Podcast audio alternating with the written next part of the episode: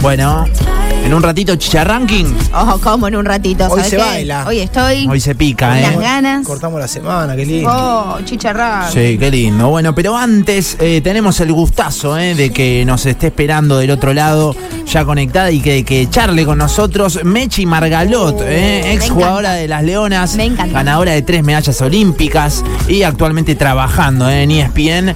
Eh, Mechi, te saluda Nacho, te saluda Yuri, te saluda Alejo de Radio Boing de. Rosario. Hola, Mechi. Julia, Alejo, Nacho, muy buenas tardes. ¿Cómo están?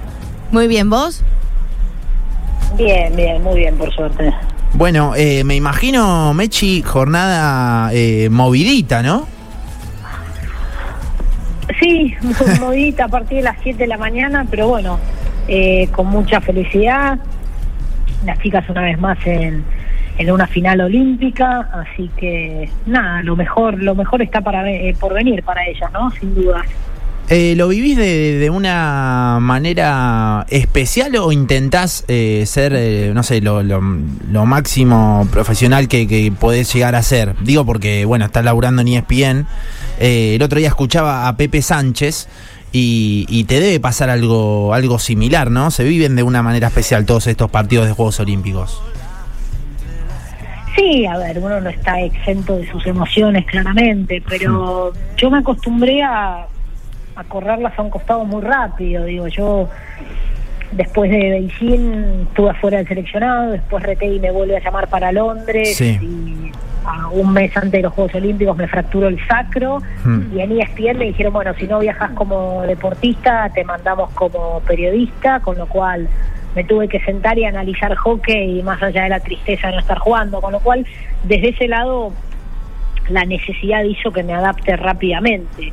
Eh, después, por supuesto, uno las ve, se emocionan, pero también el hecho de no de no estar comentando los partidos hace que lo pueda vivir más como una espectadora, nada, tomando un café con leche en la cama. Claro. Eh, ¿Cómo ves el, el, eh, este, ah, transición ¿no? de, de lo que eran ustedes, lo de lo que eran las leonas, eh, a lo que son ahora? ¿no? Eh, hoy hablaba con un- una amiga que juega al hockey y me dijo que hubo un periodo ¿no? como de, de transición a medida que ustedes fueron dejando de tirar del carro hasta eh, bueno esta final olímpica ¿no? que se consiguió. Sí, yo no sé si hubo un periodo de transición. A ver, hubo un periodo donde los resultados fueron muy malos. Eso incluyó Río eh, 2016 y el Mundial siguiente que fue Londres 2018. Sí. Eh, creo que también eso eso tuvo más como consecuencia una gerencia donde entendieron que no era importante el tema de los entrenadores, sacaban y ponían entrenadores, cambiaban. Eh, todo eso repercutió, por supuesto, en un grupo. No, no quedaron exentas las jugadoras de cambiar en cinco años seis técnicos. Bueno, y después las cosas se fueron acomodando, se pudo recomponer todo, o por lo menos lograron estabilidad, que es lo que necesita cualquier grupo, y bueno, hoy la consecuencia es volver a estar entre las mejores del mundo. Eh, Mechi, te saco totalmente de- del hockey y te quiero consultar qué pasos considerás que las mujeres debemos dar para que eh, nosotras no seamos noticias por relatar fútbol o por ir metiéndonos en el fútbol. Perdón, no se cortó, no entendí. Eh, te consultaba qué pasos co- cre- crees vos o considerás que debemos dar las mujeres para que no sea noticia decir que una de nosotras comienza a relatar fútbol o conduce un programa de fútbol. Eh, yo tengo un pensamiento muy pragmático con respecto a eso. No soy una feminista que enarbola la bandera. Me parece que, por lo menos desde mi punto de vista, la igualdad va a llegar el día que dejemos de hacer hincapié en el género. O sea, eh, no sé, hiciste mención al relato. Ok, ¿cómo relata? ¿Relata bien, mal, me gusta más, me gusta menos, sabe, no sabe, es así, es asá? Fenomenal. Eh, che, ¿cómo gerencia esta empresa? Mirá, tiene la capacidad, tiene estos puntos altos, tiene estos puntos bajos. Che, ¿cómo, cómo maneja el colectivo? Y mirá, es más prudente, menos prudente. Digo, en el momento en que nosotros dejemos de hacer hincapié en el género, ese día me parece que va a ser el día donde entendamos que, que la igualdad finalmente llegó. Después ahí uno tiene que pasar por, por el ruido necesariamente. Hay gente que cree que hacer mucho ruido te da visibilidad. Eh, yo prefiero más que la visibilidad llegue porque gustás, porque porque sos efectiva, porque por lo que fuere, ¿no? Por lo que esté buscando cada empresa o cada persona. Eh, entonces, desde ese lado, a mí, a, mí me cansa mucho el tema de, constantemente estar haciendo mención a que si es mujer, no es mujer, eh, porque creo en las personas en general, más allá de, su identidad, más allá de su género, más allá de su sexualidad, de, en algún momento el mundo va a tener que erradicar esto de, de que de hecho hay países que lo tienen erradicado, esto de se busca empleado de, en un rango de edad de tal a tal, digo, tienes que buscar, si buscas en una empresa, buscas capacidad, idoneidad, hasta experiencia, te lo puedo entender, digo, desde ese lado. Entonces, hay cosas que el mundo tiene que empezar a erradicar. ¿Cómo se hace? Yo no sé si se hace haciendo mucho ruido. Hay gente que cree que sí, porque te da visibilidad, notoriedad, y qué sé yo, yo no sé si, si me gusta tanta la visibilidad y la notoriedad, ¿no? No sé si te contesté un poco, no, no, tengo una respuesta, no tengo, no tengo una respuesta muy puntual a eso, porque a mí me pasó que previo al relato, nota de acá, nota de allá, nota de acá, nota de allá, y yo decía, pará, pará, digo, júzguenme después por mi trabajo, no hagamos tanto ruido antes.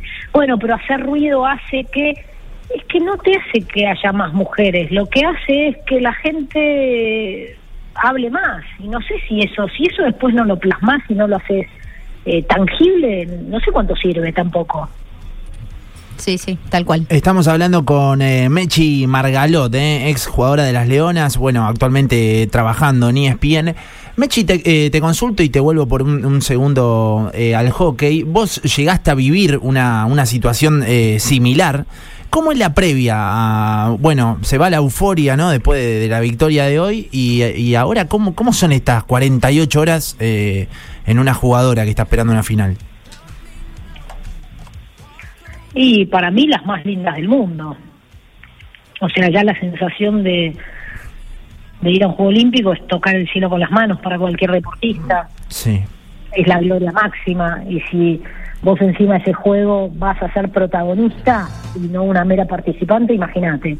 Y si en ese protagonismo te toca final la, te toca jugar la final olímpica, eh, estás estás en el Olimpo, digo, en el real.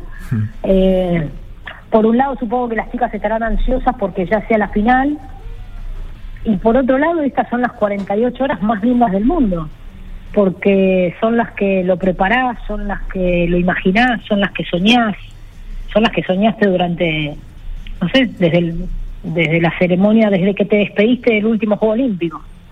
Claro.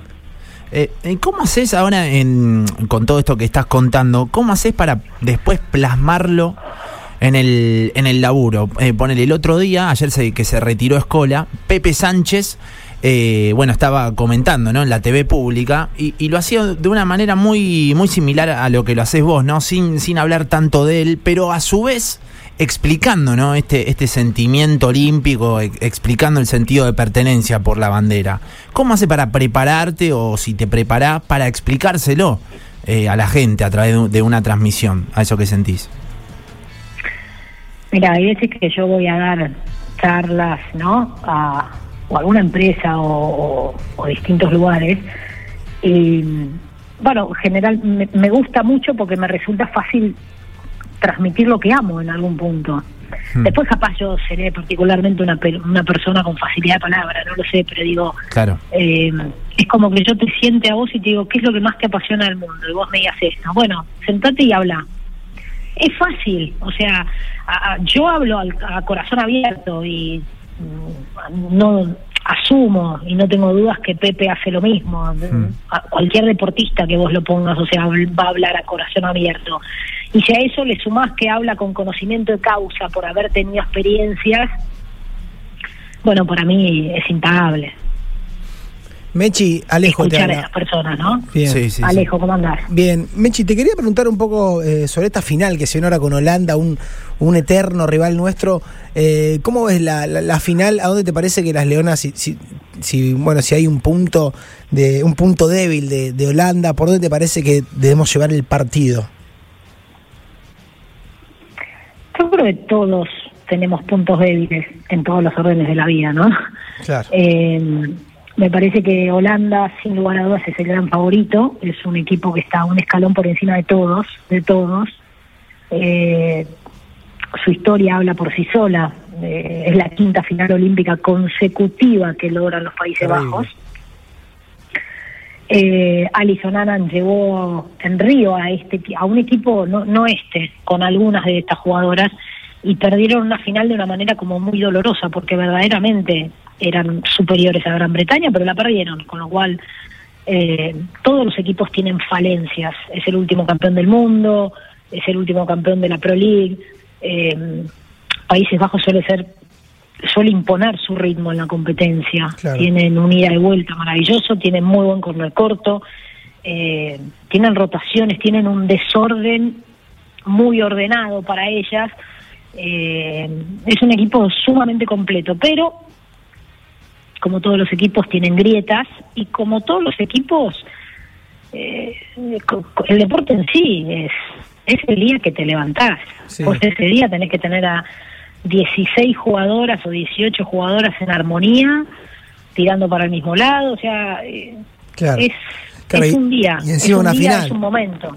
Claro, que la final también Mira, es, es otra cosa. frase- hay una frase en Carrozas de Fuego, es una película maravillosa, que él estaba por correr los 100 metros, lo estaban masajeando, y él dice algo así como, tengo 13 segundos para justificar la existencia de mi vida. Más allá que en aquel momento los 100 metros se corrían en 13 segundos. Eh, y sí, puede sonar peligroso, puede sonar audaz, puede sonar hasta extremista, pero ellas, yo si fuese hoy jugadora, te diría, tengo 60 minutos para justificar la existencia de mi vida. No quiere decir que después de eso se acabe la vida, pero Claro. yo creo que es una frase que, le, que debería sentarle a cada uno en una, decisión, en una situación como esa, ¿no? Tremendo. Hermoso.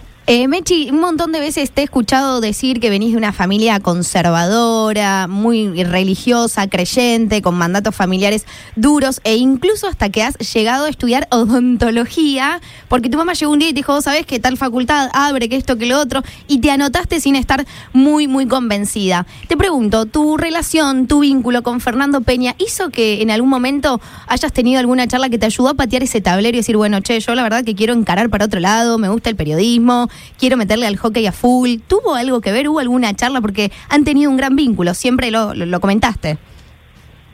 Eh, veo que hiciste tus deberes, cosa que no me queda otra que no que, que felicitarte, verdad. Ya hablo como si tuviese 80 años, pero de verdad es muy lindo, es muy gratificante. No, y es bueno valorar el trabajo. Eh, me pasé muchos años eh, dando notas a gente que por ahí venía y te decía, bueno, Mechi, ¿qué se siente ser goleadora? Y lo miras y decís, dale, hijo de puta, perdón la palabra, no, pero Claro. Está perfecto. la verdad, o sea, pre- prepárate un poco. Entonces eh, es bueno resaltar, porque yo por lo menos soy una obsesiva también de mi trabajo. Eh, yo me recibí de odontóloga, ejercí un año con mi vieja, después me fui a vivir a Holanda a jugar al hockey, que estuve tres años allá. Eh, no, tuve una relación con Fer desde los 16 años que lo conozco, que lo conocía a Fer. Eh, pero no, no fue una charla con él, en absoluto, fue mi propia vida la que, pero sí fue un cierre con él. Eh, Fer ya, esto fue, Fer murió en el año, soy muy mala con las fechas, pero creo que murió en el 2009, no me puedo acordar. Y él ya, nosotros nos veíamos bastante, pero a mí no me gustaba cuando él se veía, viste, y quería ser el centro de atracción. Entonces nos veíamos en mi casa o en su casa con el grupo de gente más íntimos amigos, que eran todas personas más grandes, una zafata, una ca- casada con hijos, digo, no, no. Este, gente más tradicional en realidad, ¿no? De la que Sí. uno podía imaginar, el círculo cercano de ser. Y esto fue, él ya tenía el cáncer, él ya estaba mal, pero después se había recuperado y hizo un asado en su casa, así que yo me fui a su casa. Y estábamos en la parrilla y hubo, yo le dije, Fer, empecé a estudiar, eh, estoy laburando en la radio y me metí a estudiar guion, en ese momento era guion, después me di cuenta que no me gustaba guion, ¿no? Pero, y me miró y me dijo, qué bueno que hayas podido romper con ese mandato familiar. Y la verdad que fueron, Fernando, después, a ver, la gente muere y todo el mundo cree que uno tiene que hablar bien porque murió. No. O sea, había, había veces que lo querías matar a Fernando, la gran mayoría de las veces. eh, muy narcisista, el centro de atención, ¿viste? Pero en ese momento fue como me reencontré con el viejo Fernando, con ese que te escucha, que te escucha, Sí. que está atento a lo que decís. Fue una charla de tres minutos en una parrilla y me dijo eso y nada, y sé que se puso contento desde ese lado, pero yo ya había decidido ir por el camino que me gustaba a mí o tratar de, de encontrar un camino, ¿no? Sí, sí, sí, tal cual. Tal cual. Eh, Mechi, te, te saco un poco de, de, de Fer Peña. Eh, ¿Qué música escuchás? Siempre le preguntamos eso a, a nuestros entrevistados. Ay, chicos, yo soy muy aburrida. Yo ¿Por qué? escucho, eh, eh, mira, yo tocaba el saxo, este, Uy, qué hasta bien. que me tu- tuve hace tres años un accidente y me amputaron una falange, así que ahí lo dejé. Este y mm, hubo una época de mi vida donde escuché mucho, mucho bossa nova, jazz. Eh, cuando era más chica estudiaba con música clásica porque no puedo estudiar ni leer con música. Eh, no, soy como bastante abierta desde el lado musical. Eh, te diría que más bien la, la música tranquila me gusta. Perfecto, perfecto. No, no. Le preguntamos a todos esto y, viste, siempre es como. Eh, puede salir con cualquier cosa. Claro, por cualquier lado. Hermoso. Sí, lo que pasa es que él cree que te dice que hay gente que cree que el gusto musical te define. Si es así, olvídate, No, yo soy un no. abanico. Ahora vamos a decir, Mechi es una aburrida, escucha, Escucha música, música clásica. No, no, igual esto, esto lo voy a decir, no, no, lo digo, igual música clásica. A ver, chicos, yo tengo un tocadisco de 1920 en mi casa que era de mi abuelo y tengo discos de, de la época, no sé, discos de España, discos de lo que se te ocurra, o sea, escucho muy variado, muy variado. Claro. Eh, y también me pasa que hace un tiempo que dejé de escuchar música, porque también al estar al aire o al trabajar o los relatos o el, o el auricular o todo, llego a mi casa y quiero silencio. Entonces, este, pero no, no, no, yo igual nací vieja, ¿eh? Yo nací vieja, yo ya lo sé. Como vieja No, no, Otro titular. no. Eh, no paras de tirarnos titulares. No. Yo le olvidate, te hago, un- te hago un festín, yo no tengo, no, eh, en declaraciones no hay grises para mí. Me encanta. Bueno, justo, justo que se viene una especie de ping-pong que queremos hacerte, Mechi, si, si estás A ver. Eh, te pido una Sí, figura de las hace 20 leonas. minutos estoy con un alfajor que lo quiero comer y no me lo dejan comer. Ya terminamos, ya Antes que se terminamos. te derrita. Eh, una figura de las leonas actualmente. Igual para, les voy a decir que estoy con COVID positivo, con lo cual agarré el alfajor y para ver si le siento gusto a algo ¿Y? y, no, no, me puedes dar un morrón crudo Ah. que no le... Uy, Ay, no, no, te la puedo creer. Mira qué dato. Ah, es horrible. Eh. ¿Y cómo lo estás llevando, Mechi? No, no podemos escapar a esto. No, no.